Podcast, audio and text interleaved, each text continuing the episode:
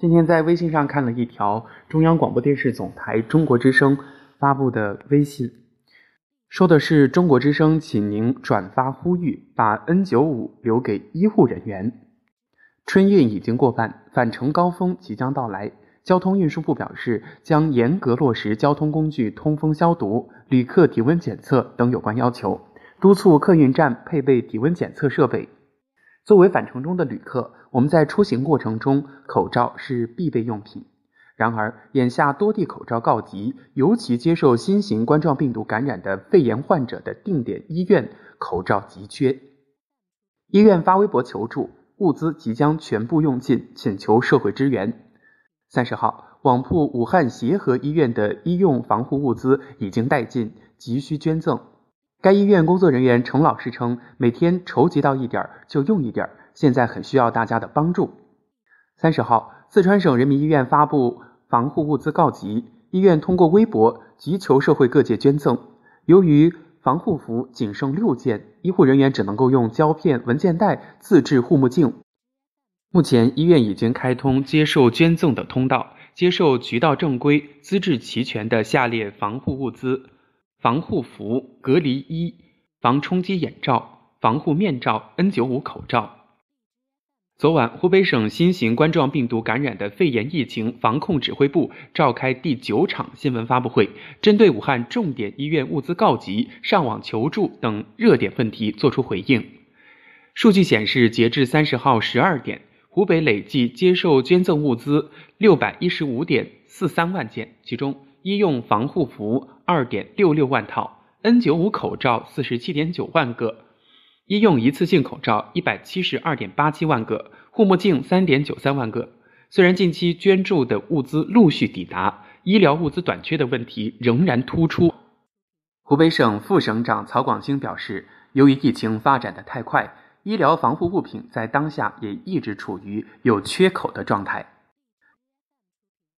发布会上，湖北省经信厅厅长王其阳进一步呼吁社会各界捐赠。王其阳表示，定向捐赠的物资已经按照捐赠人的意愿直接送达接受单位或者地区，非定向捐赠物资已由各地疫情防控指挥部根据防控需求统筹分配。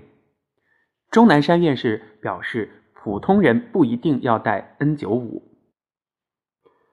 钟南山院士在接受采访时表示，实际上并不一定非要戴 N95，戴普通口罩还是有用的，因为这些病毒不是单独的存在，它常常存在飞沫里。一般的口罩是能够阻挡大部分飞沫的，所以戴普通口罩是有用的。也就是说，以自我防护、降低呼吸道感染风险为目的，戴普通的医用外科口罩、N95 型口罩都可以。如果是去一般的露天公众场所，不与病人接触，可以选择佩戴普通医用外科口罩，不必过度防护。如果接触，如果会接触疑似呼吸道感染的病人，则必须要佩戴 N95 型口罩。专家说，戴两层口罩更容易被感染，这值得大家的注意了。三十号上午，国家卫健委专家组成员蒋荣猛接受总台央视记者专访的时候表示。有很多戴口罩的误区，比如有的人员没必要戴防护口罩，有的人员还戴两个口罩，这就更不对了。蒋荣猛他说：“我们现在看到很多戴口罩的误区，肯定口罩是不建议重复使用的，因为口罩的过滤膜它是有最大的过滤能力的。在生活当中，经常看到很多人戴口罩的误区是戴的不对的，有的同志戴上防护口罩，我认为没有这个必要。”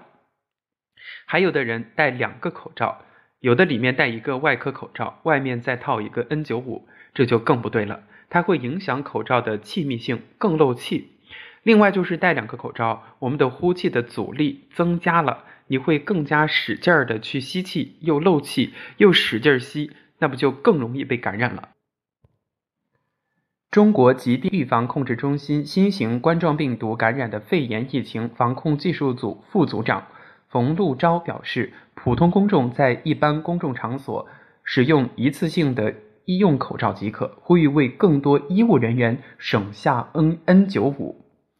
冯路钊说，医用口罩分三种，一种是一次性使用的医用口罩，第二种是医用外科口罩，第三种是防护型口罩，也就是 N95。普通公众如果不去医疗机构或者接触到大量患者的场所，如果公众正常的乘坐交通工具到公共场所，用一次性的医用口罩是可以的，